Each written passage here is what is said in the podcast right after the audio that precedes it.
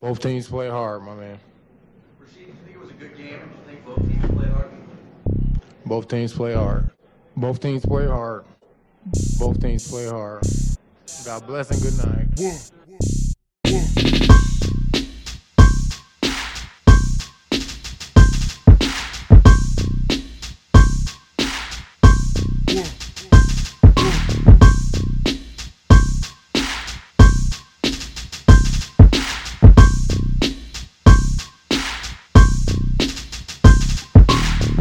What's up, everybody? Welcome to Not in My House podcast. This is Eric, and uh, I wanted to say we got a very special guest. This guy is known as the godfather of Oregon sports. He spent over 30 years as a newspaper writer and columnist, earning the title of Oregon Sports Writer of the Year on five different occasions. The Godfather has also uh, co authored two books one, The Long Hot Winter, and the other one, Against the World. And uh, he's also spent time as a radio sports personality. Uh, ladies and gentlemen, I want to introduce Dwight Jaynes. Dwight, thanks for coming on the show. We super appreciate it. Very Happy much. to be with you. I'm looking forward to it. Thank you. And we got uh, we got Craig in the house today, and we got Zach in the house today. And um, one of the main reasons we wanted Dwight on is because we have been doing this podcast, um, this special about the Portland uh, Trailblazers, and um, reading the book. Um, which is the book that we were that you guys were reading, where where Dwight just comes up all the time with these great quotes? Jailblazers by uh, Kerry Eggers. Yes. So, uh, so we wanted to have you on because uh, uh to me, it's your quotes are amazing. So, um, first off, I wanted to ask, um, how did you get started in sports?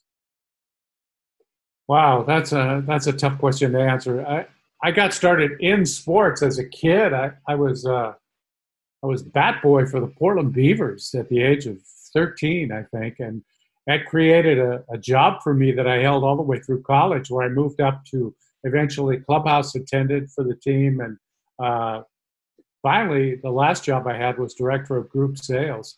Uh, I, I, made a lot of money as a kid working uh, those jobs, and it got me involved in baseball. And that's really where I thought I would go at some point is, is be involved in professional baseball as a general manager or a scout or something.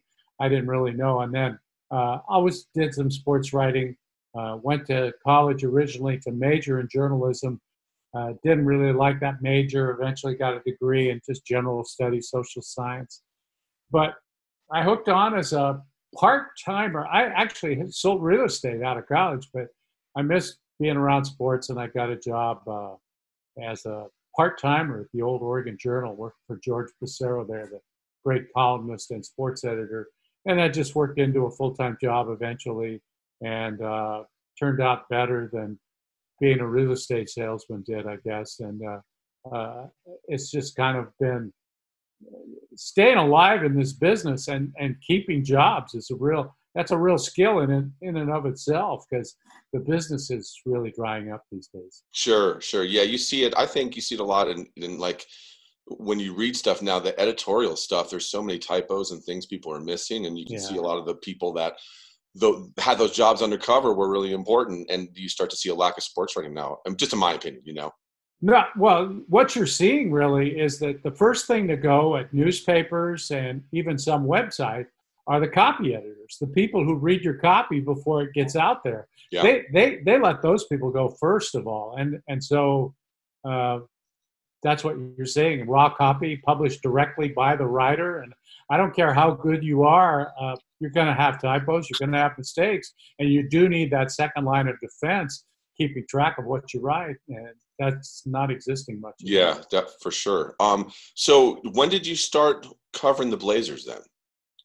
Uh, 1983 was when i finally i had covered a lot of baseball before that uh, university of portland basketball during a really exciting era of, of that franchise or that college, and a, a lot of college football. Covered just about everything. When you get started in this, you start at the high school level. I covered preps for three years. Really enjoyed that. Uh, high school football, basketball, and baseball. And I had a great era where Dale Murphy was playing baseball at Wilson. And, and I had Danny Ainge playing at North Eugene. Just a, a great time to be covering high school sports in this area. Nice. Hey, I'm going to ask you one more question before I unleash you on these guys. Um, so, so baseball, baseball was what you really enjoyed. You were saying earlier, right?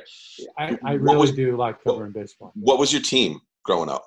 I, I well, I guess the Portland Beavers because I work for them, and that's a AAA baseball team. Okay. But I, I didn't really. I followed the Dodgers a little bit, but you know, I've been in this business so long. It has been so long since I actually had a team to root Sure. for that I've gotten very accustomed to not having a team to root for, and I don't. I, I watch games for games' sake, Sure. and and I I do a lot of that. My son's a big Atlanta Braves fan, so I follow them a lot Right. uh, because it gives me a common ground with him. But otherwise, uh, not a fan necessarily. of Sure. Yeah, I was just curious because because it seems like you. Now, were you were you born in in Oregon too, or no? Okay, Born, so in, you're born in Portland. Born and raised. Okay.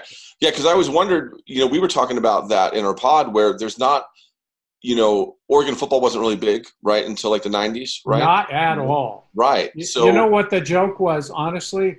When the great Alabama football coach Bear Bryant died, the Yeah. joke around here was, well, they asked his wife where they wanted him buried, and she said, I want him buried halfway between Corvallis and Eugene, as far away from college football as we can get. wow, that's amazing.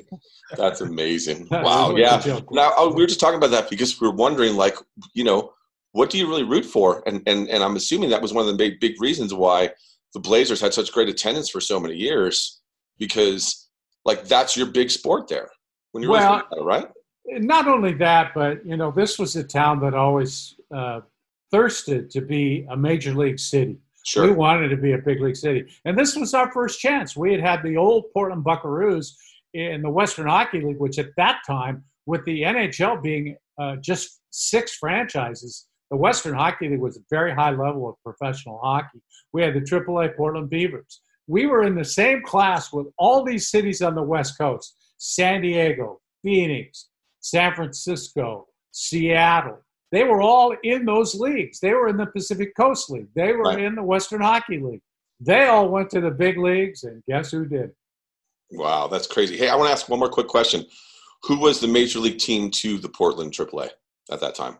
Well, they had several. They they had several. The glory years when I covered them really were uh, from the late '80s to the, or the late '70s to the early '80s, where they had the Pirates and the Phillies, and we had some good players coming through here. And we had a general manager named David Hirsch who brought amazing uh, promotions here, including exhibition games that featured home run hitting contests. The famous one where Willie Stargell hit a home run into the balcony at the Multnomah Athletic Club, which Oh, was quite a deal at the time. And uh, yeah, they had an exhibition game with the Phillies where Pete Rose played nine innings, went five for five, climaxed his five for five with a uh, triple where he slid headfirst into third base. And I asked him after the game why he played nine innings in an exhibition game, and Pete said, "Because I'm a baseball player and I play baseball." That's awesome. And you don't hear that a lot anymore. You don't. Charlie Hustle, man. That's yeah, Yeah. that's amazing. Um, Zach, you want to start with the questions? Yeah, absolutely. Uh, thanks again for joining us, Dwight. Um, Sure, Zach. uh, everybody's talking about the hot documentary out, The Last Dance, about Michael Mhm. Jordan and those 98 Bulls. You mentioned that there's some key details left out of that documentary, uh, one of them being the Clyde Drexler injury. Um, did you maybe want to tell us a little bit more about that? And also, is there any other details that you noticed that were missing, specifically from those uh, Trailblazer finals series? Well, you know, I, I think we have to understand going in that this was the documentary that Michael wanted, and he had control of the footage, and he shaped the way this thing would come out. The people that are close to him are the ones who produced it and put it all together. So you were going to get Michael's story all the way through, and I think we knew that going in. Uh, the one thing I would say is uh, um, Clyde was banged up going into that series, and you saw really after that season, uh, after that playoff series, really, I don't think he was ever the same player. I think they, they went to work on a, on a uh, cartilage in his knee, and when it ended up, he didn't have a lot of cartilage left, and I think he was dogged by knee problems. And Clyde was one of those guys. People don't realize it. He played, man. If he was healthy at all, he played. He did not miss games. He would sit out practices, and that was before players did that. Nowadays, players sit out practices all the time, but Clyde did that, and, and Rick Adelman was smart. He, he saved it for games. And Clyde gave you 100% every game I ever saw him play. And, and I think uh, that was important. Now, is that to say Clyde would have outplayed Jordan? No, I never said that. I wouldn't say that. But it did detract a little bit from what the Blazers were doing. And it's really unfortunate that the Blazers didn't get to the finals in that 91 season. They made it in 90 and 92. But their best team was really the 91 team. And that's the team that ran afoul of the Lakers in the conference finals. And really, it was just, I, I still look back and try to explain how that happened, but it happened. And that's, you know, that's why we play sports. You, you get upset once in a while and you pull upsets once in a while. And that team, I think, had a great chance against the Bulls because it had beaten the Bulls twice in the regular season and, and felt like it had a pretty good handle on how to play them. And then at the same time, it was Chicago's first trip to the finals, and the Blazers had been the year before. And conventional wisdom at that time was you have to go there and lose one time before you can win. And right. if you look back, that's kind of the way it worked for a long time. Yeah, and uh, Clyde actually had a great series being banged up in that finals, and they had the right veterans around him too. I feel, and like Buck Williams and those guys. Um, one thing that we've always talked about on our podcast is we feel like Drexler was really in Michael Jordan's shadow for most of his career. And I just feel like maybe if he just got over that hump, you know, we'd be talking about Drexler in a whole different way. Because I feel like Clyde Drexler is honestly one of the most underappreciated players of all time, personally. You know, I, I don't know if I could go that far because uh, I always appreciated him, number one. And, and I saw him do some amazing things. He, he could take over games for a span of four or five minutes at both ends of the court. I, I saw it so many times where he would just get, go to another level. And if you needed him to steal the ball or block a shot or get a big rebound, he could always do it. And then yeah. he would convert at the other end so many times. Grab a rebound in traffic and go coast to coast and dunk on somebody. He did that all the time. He was a terrific talent and, and he played so hard. And uh, I think players, good players, superstar players, don't get the credit they deserve very often for playing hard. I always thought Michael, I always thought Michael played so hard. And people never talked about that. They talked about his great ability. Well, right. he played hard. Allen Iverson is another one. People talk about his ability. I don't know that I've ever seen a player play as hard as Allen Iverson did man, he just kept coming at you. You'd knock him down 10 times. That little guy would get up and get right in your face every time. Yeah. He, he, you could not deter him. And I think that's a very underrated skill. It's actually a skill for NBA players, and Clyde was very good at it. Yeah. Yeah. Uh, Dwight, again, thank you. As they both said, uh, um, I just wanted to ask real quick about how you feel Clyde was as like kind of an ambassador to Portland, the Portland sports scene during that time. Um, just kind of knowing where the team went after that and seeing how it was before, having Clyde as the face of the franchise, was that something that was important and needed at that time? Yeah, it might have been, Craig. The thing about Clyde, though, is he wasn't one of those guys like a Damian Lillard where he's going to get out front and he's going to speak for the team. And, he, and he's he wasn't as um, I don't think he was as good with the media as say Damian Lillard is. He was a quiet person by nature. He did not say a lot, and and I think uh, in that respect, um, other players probably. I think Terry Porter was more of that sort of public leader, that guy who would step up. Jerome Kersey, another guy so active in the community who did so much they kind of took care of the of that public kind of thing that that Clyde just frankly never got involved with as much. But uh, I know what you're saying, and, and I know basketball wise, he was the guy. There's no question about that. He was the leader. He was the man for this team. But in the other sides of it, not so much. Uh, not so much. And you see it with Terry and the late Jerome Kersey, who you know, live here. You know, they lived here after they got done playing. Clyde did not, and and so um, they become a part of the community. Clyde didn't. Yeah, that's just the way it was. Yeah. So, I guess that's a perfect lead-in now to the era that was that was known as the the Jailblazer era. Yeah, bring it on. and I just want to say, I, I'm a huge fan of yours. Every time I, I saw that there was a quote of yours coming up in the book, I was like, yes, finally another Dwight quote coming up that I can hear. Um, how how do you think that using Twitter and the sports blogs now would have changed how that team was covered, even making it more national than it already was, like all those stories? Uh, it would have been more national because some of the stuff that happened was so entertaining.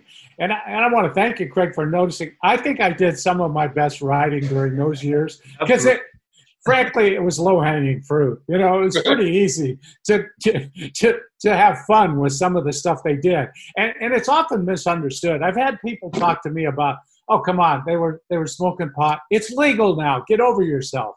Well, here, here's the deal on that. Here's the way I always felt about it. There were plenty of guys in the NBA at that time smoking, okay? There still are, I'm sure. I, I don't have access to that information. But they didn't all get caught. You know what I mean? And, and, it wasn't like, yeah, it was against the law at that time. But the more uh, the more uh, relevant fact of them being caught was you got suspended when you got caught. You yeah. are away from your team, and I always that was always the number one thing for me. You're you're being caught doing something that's a illegal, but b it's costing your team your presence on, on in those games. And this was an era where it was so competitive. These teams in the West were all so good. You know, you're talking about fighting Utah and Phoenix and the Lakers. Uh, it, you, you couldn't afford to give away games because some guy was sitting out a suspension when it was there are plenty of other players in the in the league using it who weren't getting caught in such crazy manners like driving speeding 90 miles an hour in a yellow Hummer down the freeway from Seattle to Portland and you got and you got weed in the car. I mean, come on, man. That you don't have to get caught that way. It doesn't, you know, and that's always what kind of amazed me and amused me at the same time. I mean, J.R. Rider sitting in a car with a couple of friends of his, smoking pot out of a out of a Coke can. You know, I mean, just you know, first of all, you might stand out in those days in Lake Oswego. Second of all, I mean, can't you do that at home? Why do you need to be in a car parked somewhere where people can see you? I, I mean, all those crazy things that happened were just they're too much to believe. And yeah, in an era of social media where some of those stories got out a little more, oh, it would have been wild. Uh, I I'm glad you brought up the J.R. Rider stuff because that was one person that throughout the beginning, like beginning to the middle of the book, you just kept saying his name over and over and over and over again, and it was always like, really, he did that? He went to that level? Would would you say that I mean, I don't really want to say that he was the face of the Jailblazers era, but if there was a face of that era, who, which player or front office member maybe would it be? front office member. I like the way you said that. Yeah, well, it was Bob Whitsitt to a degree. There's no question. He's the guy that brought all those people here, and and it was funny because I used to, and I finally. My bosses at the Oregonian said, "You've got to stop talking about Bob Whitsitt not living in Portland. That's not relevant." And, and you know, my argument was it is relevant because his wife doesn't have to go to the supermarket every day and listen to people complain about the bad behavior of that basketball team. He didn't have to live here in this environment where people were so upset about it. He was sheltered from a lot of that in Seattle, where they just laughed at the Trailblazers and didn't worry so much about that. But I think the on court face of that team was probably Wallace uh, Rasheed was such a polarizing figure because he had amazing talent.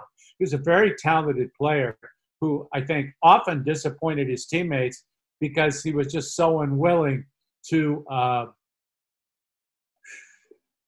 how shall I delicately put this? He was so unwilling late in games to take control of games to shoot the last shot, to make the big play at the end. He always deferred at the end. He didn't want to be that guy that missed the last shot. That's why Detroit was such a great place for him. He went to Detroit. There was no pressure on him there. They had team leaders. They had guys willing to take big shots. They had all that. So he could contribute around the fringes, be a, a team guy that everybody loved, joke around, be the most popular guy probably on that team, and at the same time make a big play once in a while because it wasn't expected of him. It's so much different when you're that guy, that fourth option, and you get the ball. Okay, I'll shoot it. And nobody expects me to make it anyway. But if you're the main guy making the most money and you won't take that shot and you pass the ball off with two seconds to go on the shot clock, that's not a good look. Uh, do you think? That, do you think that that was one of the biggest problems with that, those teams? Is that Rasheed was the quote unquote leader of those teams? You know, Craig, it's possible. You know, and I, I don't know if I could ever. I was never, you know, unless you're really on the inside. And and I know I thought they were very well coached. I thought Mike Dunleavy did a great job putting this mess together because Whitsitt was a, a he, he was a fantasy sports general manager. He would just throw numbers at the roster when you're playing fantasy sports, just go get the guys averaging a lot of points, a lot of rebounds, a lot of assists, and throw them together because you don't have to worry about chemistry. And his famous quote was, I was not a chemistry major in college. So he didn't concern himself with that. Meanwhile, here's poor Mike Dunleavy trying to get a squad together out of all this mess. And he had a lot of duplication. You know, he's got he's got the one year Damon Stoudemire playing very good, and all of a sudden Rod Strickland drops in his lap. Now, now he's got a conflict there, and he's got problems all over the court with guys needing more playing time. Bonzi Wells starting to emerge. He needs more time. He's got Steve Smith there. He's got, you know, it's just, it was hard to, I, I think it was really hard for Mike to decide who plays. And then the really the biggest game that that group of players, that Jailblazers ever played, was the game seven in LA against the Lakers when they had the lead in the fourth quarter. And that's, Craig, when you see the lack of leadership on court surface. I, I felt uh, they had a lot of guys uh, who didn't want to shoot the ball. Frankly, Rasheed was one of them. I think he took three shots in the fourth quarter, missed them all. Um, you have Scottie Pippen decades later saying, "I should have shot the ball in the fourth quarter." Well, yeah, you should have. And and, and you have Damon Stoudemire who played, I think, less than 20 seconds in the fourth quarter because Dunleavy wanted to go with big guards. He always liked using big guards especially against uh, Phil Jackson teams, I think. And and so it ended up a mess, and it ended up a game that that franchise would have changed the course of basketball in Portland. They would have won that game. They would have won the championship. There was no question in anybody's mind. Whoever won the West was going to win the NBA championship. There was no doubt. And then, then you keep that core together, maybe for longer than five minutes. Which you know, I mean, which it just wasn't willing to do. And you know, you make a bad deal sending Jermaine O'Neal away, who everybody here knew was going to be a player. Every guy who practiced against him and played with him and saw him knew he was going to be a player. And they deal him away for Dale Davis. And it's just criminal what was done. Yeah, because I thought that was interesting how it was just that after that game seven loss, they take the Lakers to game seven. They're a quarter away from winning, going to the NBA finals. They they blow the team up. And I said, yeah, most most teams need more than just a year or even half a year to that matter to really, you know, gel and become a team. Like it, it really seemed like they're just starting to figure it out. They had a meltdown in the fourth quarter, but I mean, I feel like that next year could have been a lot different. And I loved what uh, Kerry Eggers said in the book was that that game could have reshaped really the next era of basketball because the Lakers are talking about blowing that team up.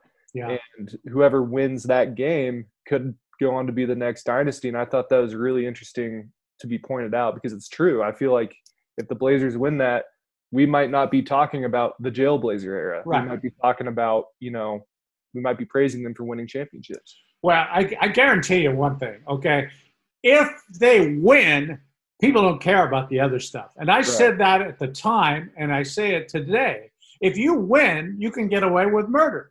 You know the bad boys, uh, the the bad boys in Detroit proved that. You can you can behave however you want. You can do whatever you want. If you win, the people in that town are going to be more than happy. And they they were happy when that team was winning. It was only when that team people talk about oh the fans hated the jail. They didn't start hating the Jailblazers till they started losing then yeah. they hated him big time. They stayed away big time, and and that's when they were, I think, posting wrong numbers for attendance figures in, in that building. They were hyping it up uh, bigger than it actually was. people were ready to just jump ship on him as soon as they started to lose. Right. Um, so in that era from about uh, I guess it would be like 96 through about 2006, which deal that Whitsitt made do you think had the worst effect on the franchise as a whole? Like either either taking away somebody and bringing in somebody that was uh, you know, all around minus or taking away somebody that was actually a good leader and bringing in somebody that was kind of, you know, in lack of a better term, a knucklehead. Well, you know, there's a there's a lot of questionable deals that were made, and some of them were made just because he needed to make a trade and not for any particular reason. But I just have to go back to the Jermaine O'Neal deal. I mean, you're trading away a guy who was a perennial All Star, who was just a terrific young player, who married a, young lady from Portland. He still comes back here in the summers often because they've got in-laws here in town. Uh, a great kid, in, in my opinion, who grew up with the franchise. You drafted him out of high school. You put a lot of work into him. He never got to develop here. You spent all that time, all that money developing him to be an all star for the Indiana Pacers. To me, that's just craziness. I, I, I, I look back and can't believe because they thought Dale Davis could guard Shaq. That's why they made that deal because Dale Davis, in a couple of little games, did a decent job on Shaq.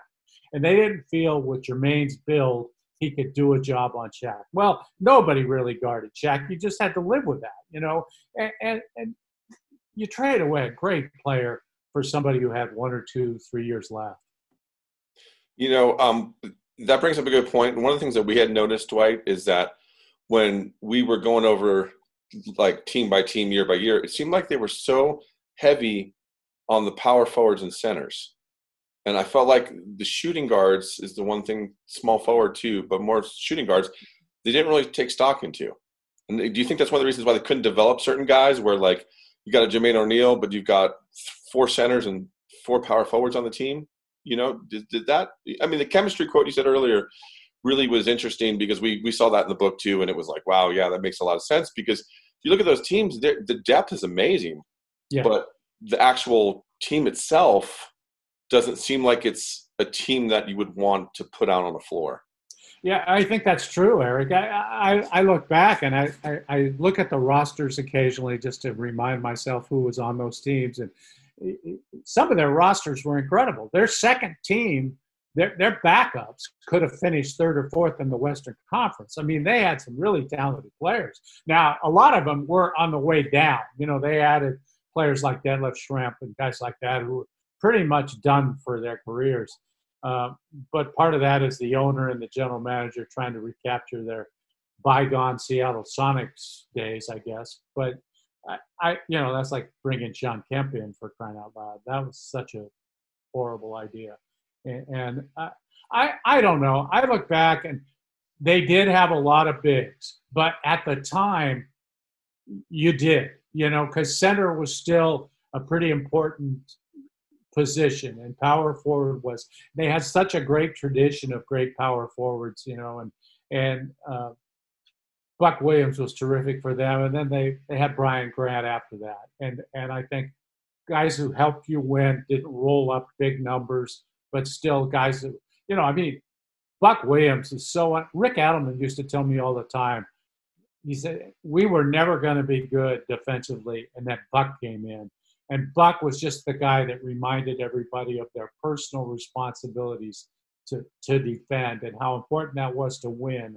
It changed that whole team around in the early 90s in terms of being able to understand their defensive responsibilities. So, you know, I I understand emphasis on big players, but you're right, they didn't necessarily have they didn't have one big scorer, a guy they could give the ball to, could just create his own shot and, and, and run up a lot of points. I think Bonzi was kind of developing into a player like that, but he didn't get a full, full, full opportunity to do that. And then, you know, it's like, he is another knucklehead. I, I'm sure, you know, I've listened now. These guys are like having uh, they're trying to reshape history. Him, him and Rasheed with his podcast, and and and Bonzi talks about all these guys that he played against and all this stuff. And, you know, I mean, this is a guy who spit on players for crying out loud.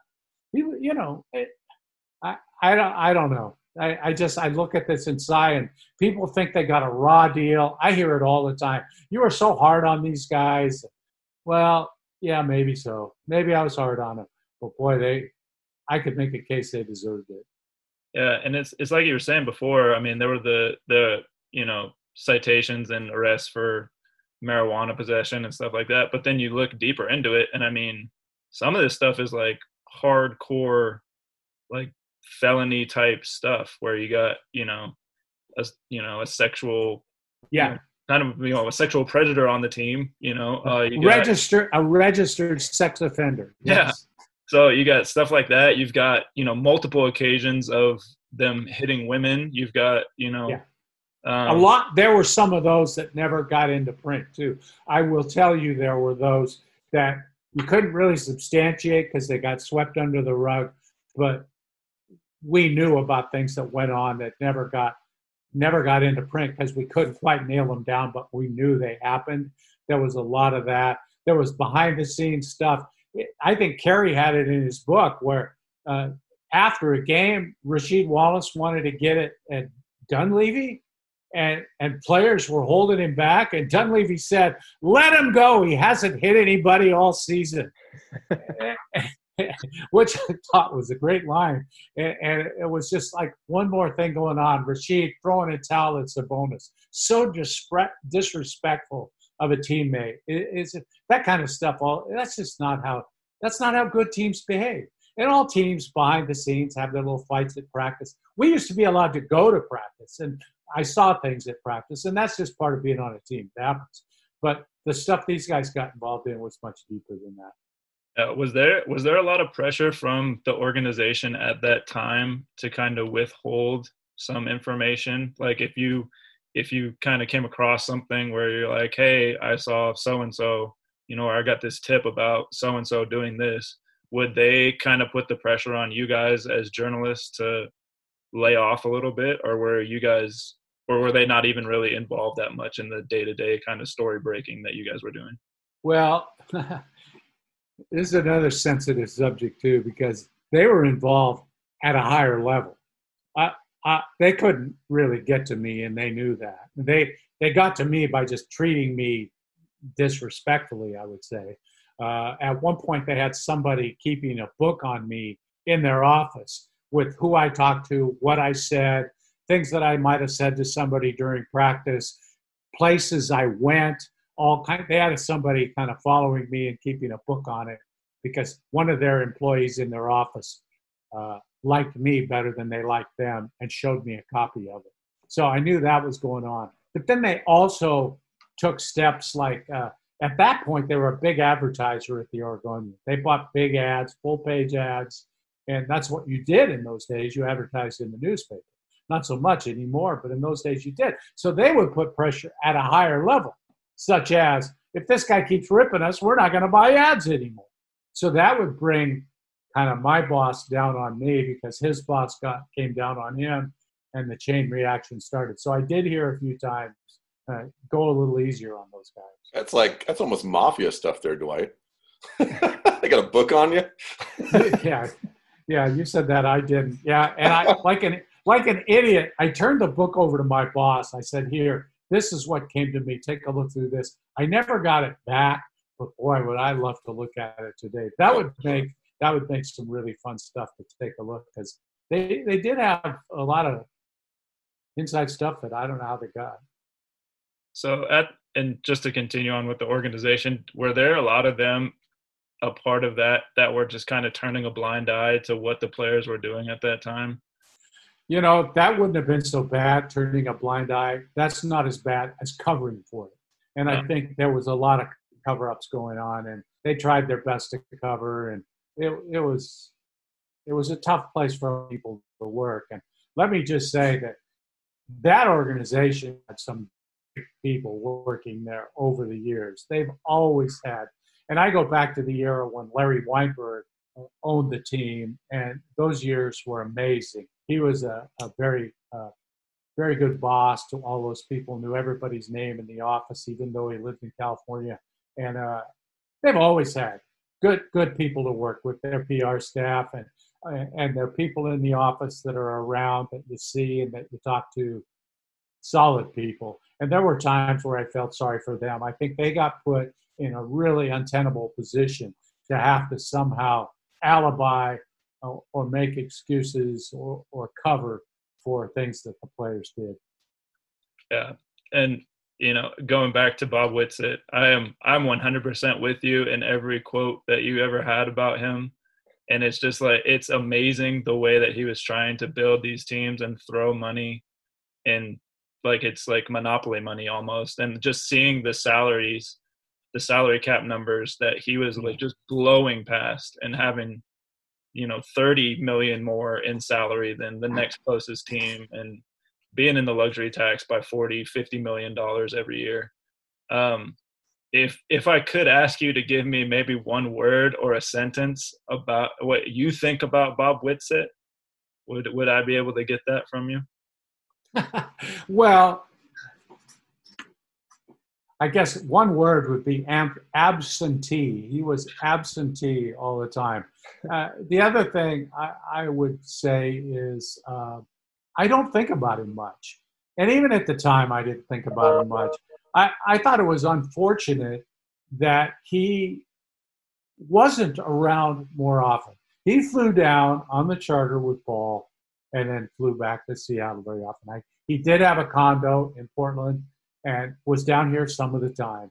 But I think a GM has to have his finger on the pulse of his team, has to be around the team, has to be on road trips occasionally, has to just know what his coach is thinking. There has to be more interaction. He has to see things with his own eyes. And not too many people have attempted to be a GM in that kind of situation. So uh, Bob Whitsitt got paid a lot of money, and he's been pretty well weighted ever since. Uh, think he ever got back into doing what he wanted to do, be general manager of another team. Yeah, and does that kind of that the way that he was a general manager that I guess that kind of would mesh with the way that Paul Allen kind of oversaw the team at the time where he was he was based in Seattle and he wasn't really ever around to and they even said like they would try and call him and he'd be you know someplace somewhere and they'd just go ahead with whatever move that they were trying to make and execute and stuff like that. So what does that? Yeah, and, and and keep in mind that Bob went over the salary cap like that without Paul's blessing. And I do remember there was one league-wide vote on this salary cap. Like, should we continue with the cap or should we try going without it? And there was only one team that voted for going without a salary cap, and guess who it was? They they their their plan was to just outspend everybody. And when you're as rich as as Paul was, and he was richer in those days than I think he was when he died. I mean, he was worth thirty dollars or something like that uh, at the time, and they were willing to spend a lot of money on on a set for for their team just to win, and uh, no other team in the league was to spend that kind of money, and that's why I think in, in the league office and among other teams there was a lot of resentment toward this team. And I think it carried over into other situations, other penalties, other things going on with this franchise because of that kind of resentment that they were willing to do whatever could to win. They were willing to put up with bad behavior from their players, to spend a lot of money for those players. And that is not something that teams usually want to do. Yeah, because with all the money that Whitsitt and Paul Allen were spending on the team, you would think that they would invest in maybe like a handler or somebody to really kind of keep these guys out of trouble on and off the court, maybe uh, teach them how to be a little bit more professional. I mean, was that ever like a presented thing or even a thought in the management, or did they just completely not care about that and just put the best talent out there? Well, I don't know the answer to that, but my guess would be they didn't want their players to be handled because yeah. the players wouldn't have liked that, and then they would have disharmony on the team, and they didn't want their players to be uncomfortable. Um, but they they should have taken steps. There's no question about that. Nowadays, there's so much security around these teams that they do kind of have buffers around them to keep them from making bad decisions. And the Blazers have a couple of pretty good security people that travel with them, that are around all the time, that make sure that bad element is kept away from them, that they're protected when they go out in public. I mean, I remember the second time that Rod Strickland came to the Blazers, and I, I actually got probably as close to Rod Strickland as I've been to any Blazer player. I loved Rod. I, I think Rod is a tremendous guy. He still is. I, I always loved him because he's one of those players. When the game ended, and you go to him and you say, "What happened, Rod?" He would take that game on his shoulders if he lost. He would say, "My bad. I screwed up. I should have done this. I should have done that." Very few players are as accountable as Rod was, and he had a great sense of humor about himself. He was self-deprecating. I just like Rod uh, uh shoot me. But but you know, he's a guy, and I told him the sec- the second time he came here, I said, Rod, I love you, man, but you got to get a driver. Get a driver because he's getting DUIs all over the country, and it's like, right. come on, you can't be doing that. Just get some. You can afford to get a driver. Nowadays, it's Uber. These guys take Uber. Thank goodness. And and right. I think that that's the key. But you didn't have it then and they didn't want to spring for the cab, I guess. we were joking around when we were doing the podcast saying whoever came out with Uber and Lyft probably like maybe lived in the Portland area. yeah, yeah, exactly. Or they were just sort of NBA fans because it's not just Portland, but uh, there's just so many reasons. I always wondered that myself. It's like, my goodness. Yeah. You, you, you can, I, I would want to have the limo. And if I were making 20 million bucks a year, I would have a limo. Okay. I would also have my car I drove once in a while, but you know, if I'm going out at night, give me that limo. That's, I don't care to be the driver. Right. Yeah. I guess that leads me into my next question. Who is uh, probably the most misunderstood player from those teams, or uh, also the most pleasant? I mean, I'm assuming maybe Rod Strickland, since you just talked about Rod, but who would you say is most professional, most pleasant, uh, most surprising? I guess. Uh, Rod was very professional, surprising. Um, let me see. Uh, that's one that I'd, I'd want to take some time with because I don't want to miss somebody. Um, gosh. Buck Williams, a very professional guy in the way he approached the game. Terry Porter, the same way. Uh, let's see, a misunderstood guy. Uh, who was it that fans didn't like that um, might have been misunderstood. Uh, you know, Duckworth was a little that way. Uh, towards the end of his time here, fans really got on Duckworth. They weren't pleased with him. He had trouble controlling his weight. Um, he uh, had a couple of bad playoff series after being great in the 90 playoffs from start to finish, pretty much. He was really good with clutch free throws late in games, big rebounds, things like that. But, you know, he had trouble in the 91 playoff series against the Lakers when Vlade Divac was flopping around like a big salmon on the deck of a boat and, and getting cheap fouls called on Doc. He had a terrible time dealing with that. And I think it really hurt him moving forward. He was very misunderstood. Um, but I love the guy. I, I thought he was, he had such a big heart and tried so hard. He tried so hard. He wanted to be good so bad. He wanted to be liked so bad. And coming from where he came from, where nobody ever thought he'd be a player, all even way through college, people didn't think so. And the Blazers got him for Walter Berry in a trade with San Antonio. That was right. an amazing deal. So anyway, Duck would fall into that category for me. Nice. And then, um, you know, it's kind of my personal belief that the hiring of Nate, Nate McMillan really kind of helped get that team out of the quote unquote jailblazer era. I mean, obviously getting Whitsitt out of the front office probably had a lot to do with it too. Um, but I mean, would you agree that maybe Nate McMillan kind of turned that franchise around, or was there another move or trade that really had a bigger impact? Do you think? You know, here's what I think about that. The guy who turned that franchise around was Paul Allen. He's the guy that turned it around. Somebody got to him. He had a realization somehow from now on, things are going to be different. And they were. His GMs were always getting their marching orders from Paul. From then on out, after after Whitsitt was gone, they had some real guidelines. They started doing more exploration on players' character. They started bringing in the right people. Uh, yeah, I think Nate was Nate was really good in that he didn't stand for any bad behavior or anything.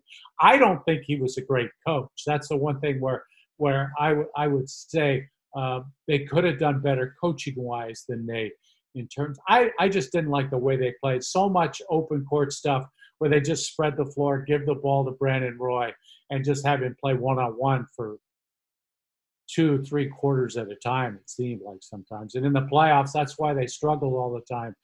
You can't really play that way too much, or teams will learn how to load up on you, make it tough on that guy, get the ball out of his hands. Especially in today's era, it's really hard to play that way because they're going to run double teams at you the way they do games. Yeah. They, they do that to Dame all the time now, and they get the ball out of his hands. And so uh, I didn't like the way they played. I thought Cheeks was really a bad coach. He's the worst coach they've ever had here, in my opinion. He couldn't coach his way out of a paper bag. I'm telling you. Yeah. He, he was the worst. I, I've never seen a guy in that position. You, you didn't want to look at video. You'd see the video guy standing there after a game. Cheeks is on his way out the door. The video guy standing there in those days with a video cassette for him to take with him, you know, from that night's game, and he just kind of wave them off and walk out the door. Wow. Nah, that's that's you know, yeah, be we, better than that. we we've talked a lot about that on the pod. How we just couldn't even fathom how Cheeks got that position because I always thought John Lucas would be a great fit for that team, just with Better his, fit, yeah. with his recovery and his program that he had. I thought that would have been great for that team at the time. Um, but uh, this is my last Jailblazer era question, I promise. But uh, I, I do have one question because you were uh, really up close and personal with the team a lot during that era. And you mentioned how you were at practices and everything. Was there ever a story that you tried to write about that really didn't get the exposure you thought that you thought it would, or is there something that? What I mean, what's the most bizarre story that maybe we don't know about?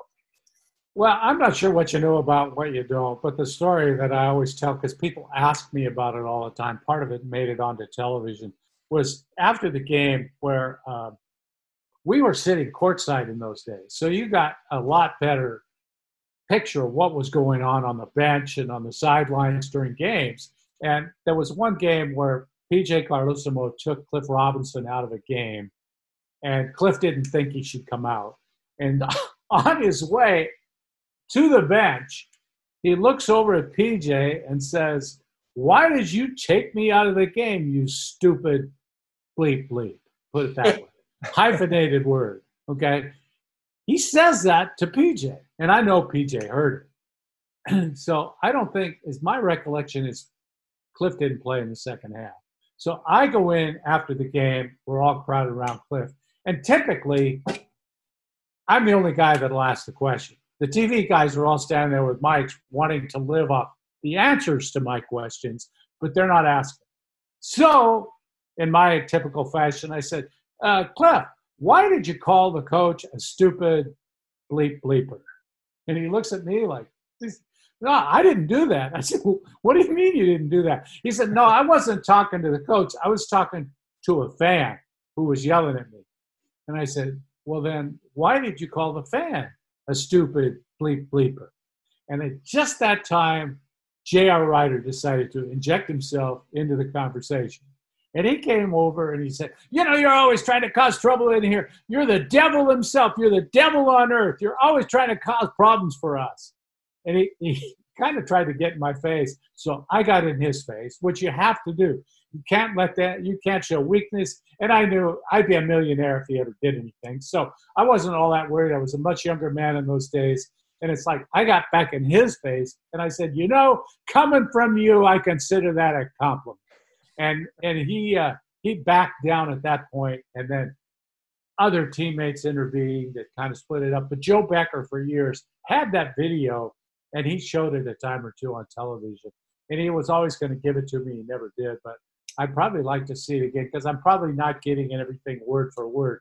But uh, that's what went on. And Rider was famous. For, one night he did something, and I can remember stopping him. He tried to dodge the media, and we caught up with him in the hallway and uh, I asked him why he did say something, and he said, "You can only know."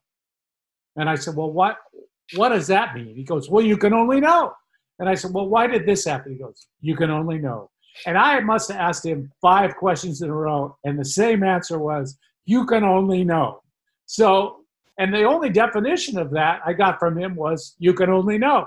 So I have no idea what that meant, but that was, I think, a few days before he went on his rant at the practice facility about how they were hanging people 40 miles outside of Portland from trees. And uh, you know, it's just like I, I remember looking at the PR guy and the poor. It was John Christensen, I think, at the time was the PR guy. Went on to have a, a great PR career in Southern California. He's probably a very wealthy man now, old friend of mine. But John was just shaking his head like, "Oh my God, how am I to? What am I to do with this?" You know, it, it was it was terrible. I feel like JR was one of those guys that had a big time persecution complex where he he would do a lot of things wrong and he would think that it was everybody else's fault why he did those things wrong. Is that is that a, a pretty true assessment, I guess? Yeah, yeah, I think so. And I think he was also probably at least two quarters short of a buck. I, I, I don't know. He you know, this is a guy who I mean, I knew all about him before he arrived because because uh, um, he had threatened a sports writer in Minneapolis and yeah. said, you know, I know people, so don't give me any more gas. I know people who can take care of you. And it was like, I'm sorry, that's a death threat. I mean, that that's not good. And, and I do remember uh, Mike Schuler, who coached in Portland a while, and Mike had a lot of trouble with Clyde you know, he's always on Clyde and trying to get Clyde to practice harder and all that. Whereas Rick Adelman knew he had seen that. He had a ringside seat. And he knew, look, I'm going to take that great Clyde in games. I'm not going to worry about the other stuff because I know he shows up and plays. So I'm not going to worry about it. But Mike had a lot of trouble with Clyde. And I remember running onto Mike later in his career when he was scouting for somebody. And he, he pulled me aside. He said, You know, Dwight, I, I had Clyde. You know, I had Clyde in Portland. Well, then I, I was in Minnesota I had this writer guy. He said, Let me tell you something. Clyde Drexler is a choir boy. He is a choir boy compared to this guy Rider. He said, Yeah, Mike, I've heard that. But that was that was Mike Schuler's definition of J.R. Rider. He's a lot worse than Clyde was. Hey, Dwight, I want to ask you a quick question. Um, yeah. What do you think? What do you think the biggest injury throughout the years had the, the biggest effect on the Blazers? Do you think it was Walton? Do you think it was um, Bowie? Do you think it was Oden or Roy? What do you think the, the toughest injury was in that time period that really affected the Blazers? I think you have to start with Walton because we, we had already seen what was possible with Walton. We never knew with Sam. We never knew with Greg Oden. We, we didn't get to see that. We saw that Walton could bring you a championship. We saw that. And he did. It was Walton. It wasn't those other guys. It, it was Bill. Now they had other great players around him, but Bill Walton delivered that championship, and he could have done it again had he stayed healthy. Uh, and it's too bad because in today's medical climate, I think they could have kept him healthy. I, I, I kind of believe the same thing for Sam. I, I think if they had known the extent of Sam Bowie's injuries, they could have kept him much healthier. And I'll tell you something else. I saw Sam practice. I saw Sam play his rookie year he was going to be a terrific player. He wasn't going to be Michael Jordan, but he was going to be a terrific player. He could run like hell. He could. He had great hands. He could shoot the three. He did a lot of things. Good passer. Good team guy. I like Sam a lot. Sam was a good player, and and I think it's a shame he got hurt. Oden, I think he could have been a real factor. And if you put him together with Brandon Roy, that was going to be a pretty good team. But both of them had health problems, and and really Roy's injury was a really tough one for the team to deal with too. Th- those were both really brutal injuries, uh, especially Oden. Um, and it's you know with the case of Oden and with Sam, you know the critical thing is the players they could have had if they hadn't taken them. That's what sure. makes those injuries look worse. You know, I mean, it's it's it's a really it's a really tough thing. I'm glad you bring that up about Sam because all of us on the pod feel like he is the most misunderstood when it comes to being a draft bust because yeah. we don't feel like he was at all. We just felt the injuries hurt him, and he played like a good ten years. Yeah, you know, it just wasn't the same because of the injuries. So, and and you know, you can't really say that about Oden either because you, you don't you don't know where the potential was. But it's hard to label guys like that busts. You know, for for us, like busts are guys that play a couple years in the league and don't do anything.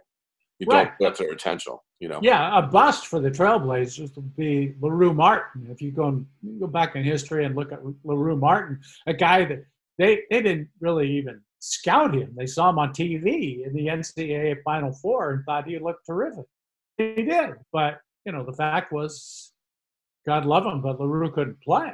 I mean that was the big problem, and and that was a high pick. That was a number one pick, as I recall. It was a real high pick, and uh, just didn't work out. Yeah.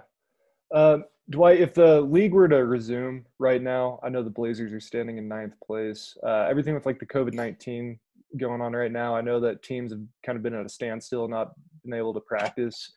Uh, do you know where the Blazers are at with that right now? And if the league is to resume, do you think they have an advantage or a disadvantage to make a playoff run with all these teams kind of basically starting over to build some momentum? Well, here's the thing with that. I, I, I think the longer we wait to get whatever NBA we're going to have, the harder it is for me to see that they're going to finish the regular season. I, I just think at some it's going to get too difficult to fit those games in and then Right. still have a playoff series. And all the money for the NBA is in the playoffs. And while we feel bad in Portland about not having a shot to get in, uh, I don't know that the rest of the league would feel all that bad about it. I would like to see, uh, I would like to see the Western Conference have a sort of mini tournament for that final playoff spot because it's not as if Memphis had that thing locked down. They did not. Right. Western Conference, those, those spots are pretty much locked down. But I think if you took the five teams in the West still mathematically had a shot at that and just let them play it out, give Memphis a bye somehow because they were in the eighth spot, I think that would be kind of cool. And if it if they did do that, I think the Blazers would have a great opportunity, given that they would have the healthy Nurkic and the healthy Zach Collins. They would be transformed as a team from what they were this season. Now, is that fair? You know, maybe not. That's certainly not a representation of what this season should have been. But at the same time, you know, it's not going to ever be fair for everybody. So Right. I don't know what you do. I, I think uh, it might also be you'd have to make real sure about Nurkic and Collins moving forward. If you're going to play them in one, just one game or two games, um, is it worth that? Is it worth risking them? Or are they 100%? You got to be sure they're 100% recovered, or you just wouldn't even take that gamble. Dwight, Right. what what did you think of um, the Blazers adding Melo this year? What are your thoughts on that? Well, at the start, I thought it was kind of a big gamble. As it turned out, it was terrific. I, I just thought it worked out great. He was a great guy for that team. I think players learned a lot from him, not only the way he played, but the things he imparted with them in the locker room and at practice and stuff. I think there's a lot of wisdom there. And there's so much respect for him as a player that other players definitely listened to what he said. I, I just think it was. Uh, it turned out to be a great move. And I, I, I Neil Olshey pulled a rabbit out of his hat with that one because if you'd have said who can they add that would fill that, I, his name wouldn't even have crossed my mind. I, I pretty much thought Melo was done, and I, I, I was really surprised to hear that they had reached a deal with him and that he was coming aboard. And then I was surprised at how well he played. He played very well. It wasn't vintage Carmelo now, but he played very well. Yeah. It's a good fit for for that team. Yeah, exactly. It's like um, one of the things that we talk about a lot that we miss because we're kind of old school guys when it comes to basketball. We miss a lot of the mid range game and a lot of the big Yeah. guy. You know, are, are it seems like it's more of a, a three point shooting contest in the NBA nowadays for the most part compared to the big man seems almost non existent. Can I get your thoughts on that? On what you think? Yeah, I, I, it's funny. I'm really torn on that because for years I lamented um, the idea that it was such a big man's game. If you weren't born seven feet tall, you weren't going to be an impact in the NBA. And and I think I always rooted for the ABA three point line before they had it in the NBA. I always thought, why don't they bring that in? They brought it in. I liked it because it gave a normal sized human being a chance to be a real factor in the NBA game. Um, and I also said for years, I said this in the 90s why aren't coaches taking more advantage of the three point line? I would bring a guy up. I mean, it's like Steve Kerr. He wasted away on the bench in Portland. There were so many situations where they could have thrown him out there. I knew at that point of his career he couldn't guard anybody. So many offense defense situations. Put Steve Kerr in the corner. He's going to hit that shot to win a game for you. Those guys were so valuable, and they still are. Guys who can make threes. And coaches just didn't trust it didn't want to be the first one to say, okay, we're going to go all out with threes. And I remember David Twardzik telling me, you know, they just don't do it right in the NBA. In the ABA, if we were on a three on two fast break, if you had a shooter, he would pull up at the line and shoot an uncontested three. For us, that was better than a layup. And I thought, really? Guys really did that? And they did. And you're seeing in the NBA now, that uncontested three is a great shot and, and I, I just so I'm kind of torn. I, I miss the impact of the idea of get the best shot. The best shot is the shot closest to the basket. Moving further out is not as good a shot, but I think you're standing in the way of progress if you try to fight what's going on right now because it's just it's gotten down to simple mathematics. And and now it's you know Damian Lillard's taken it to a whole new level. I mean, you just can't guard guys that far out. So you're going to start seeing more stuff in the mid range and inside if more players can shoot from that far outside.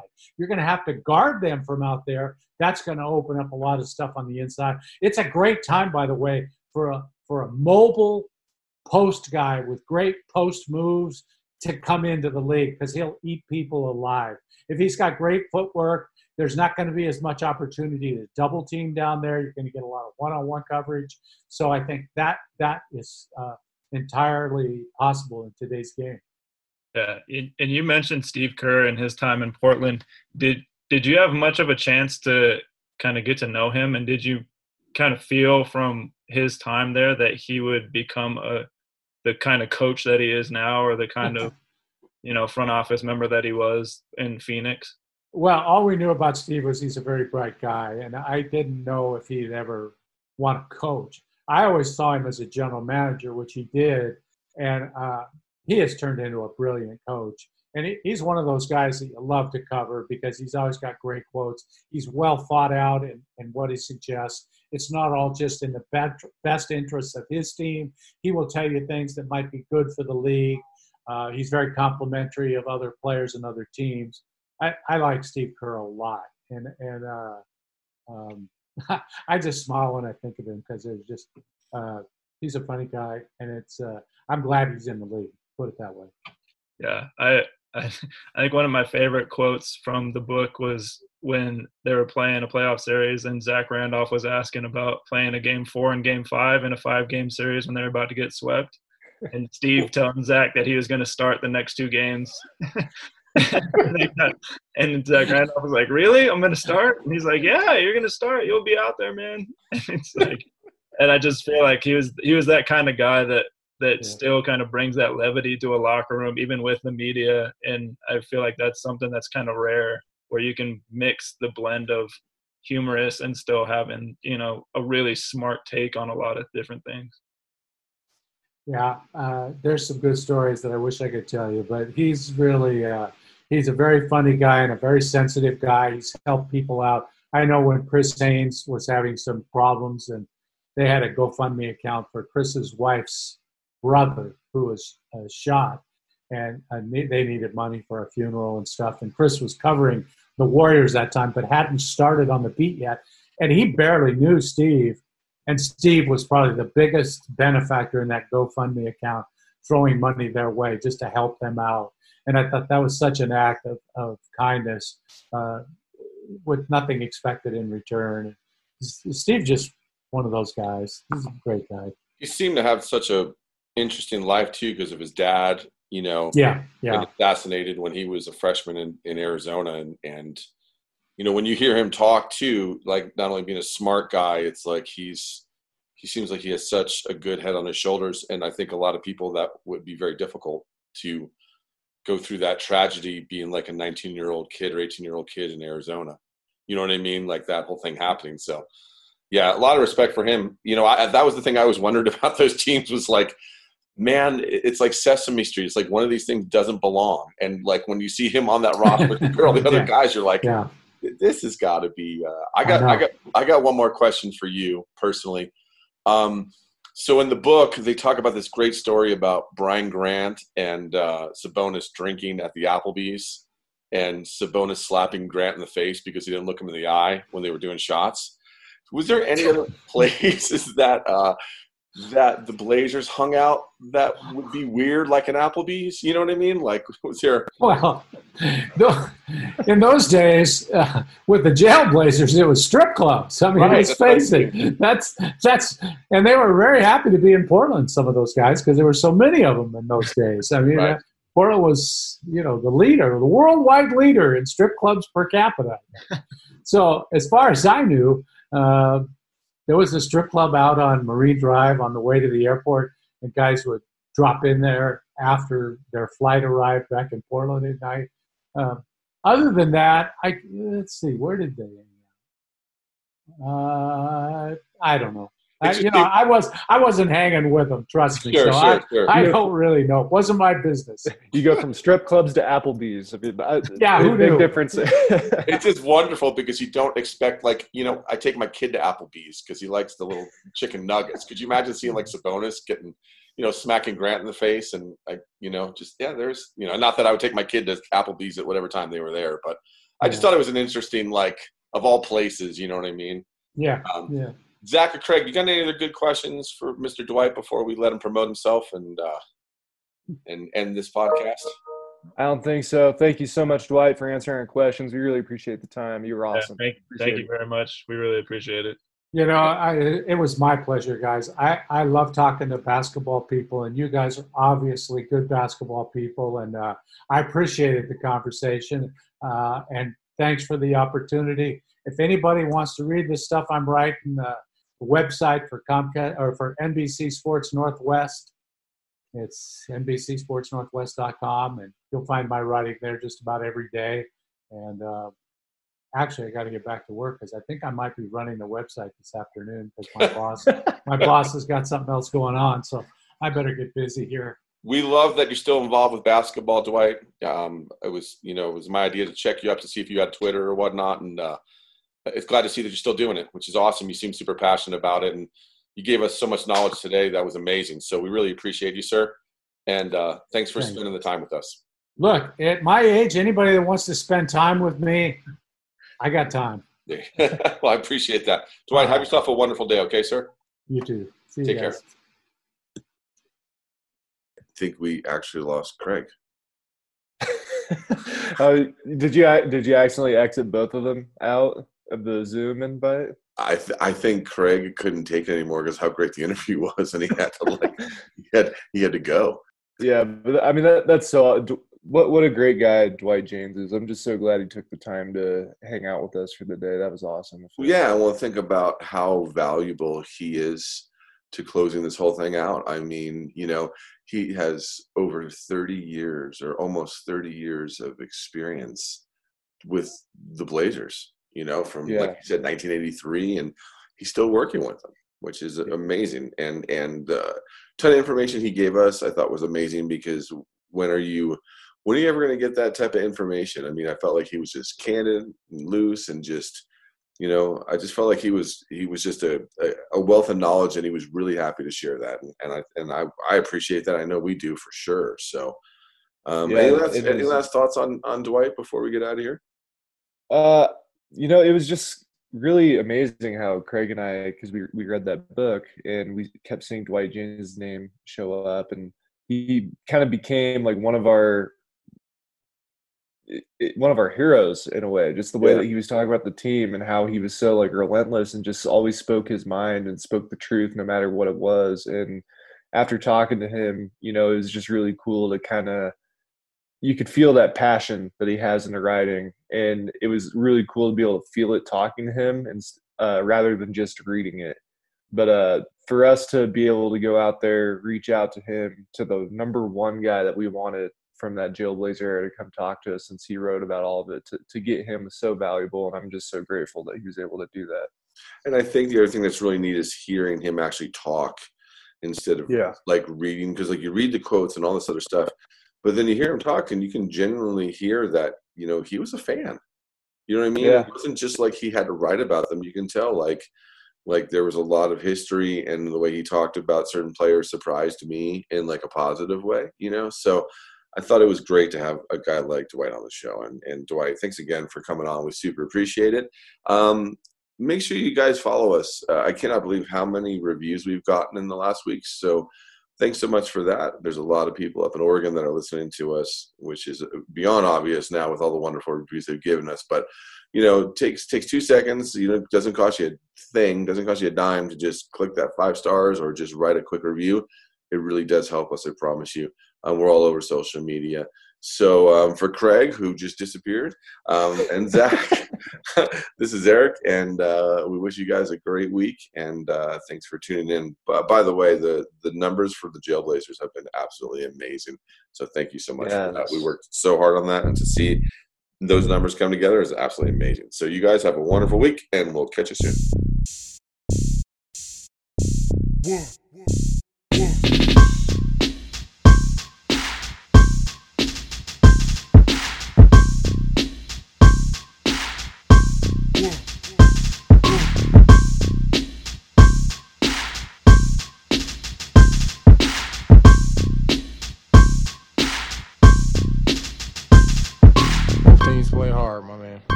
Both teams play hard. Both teams play hard. Both teams play hard. God bless and good night.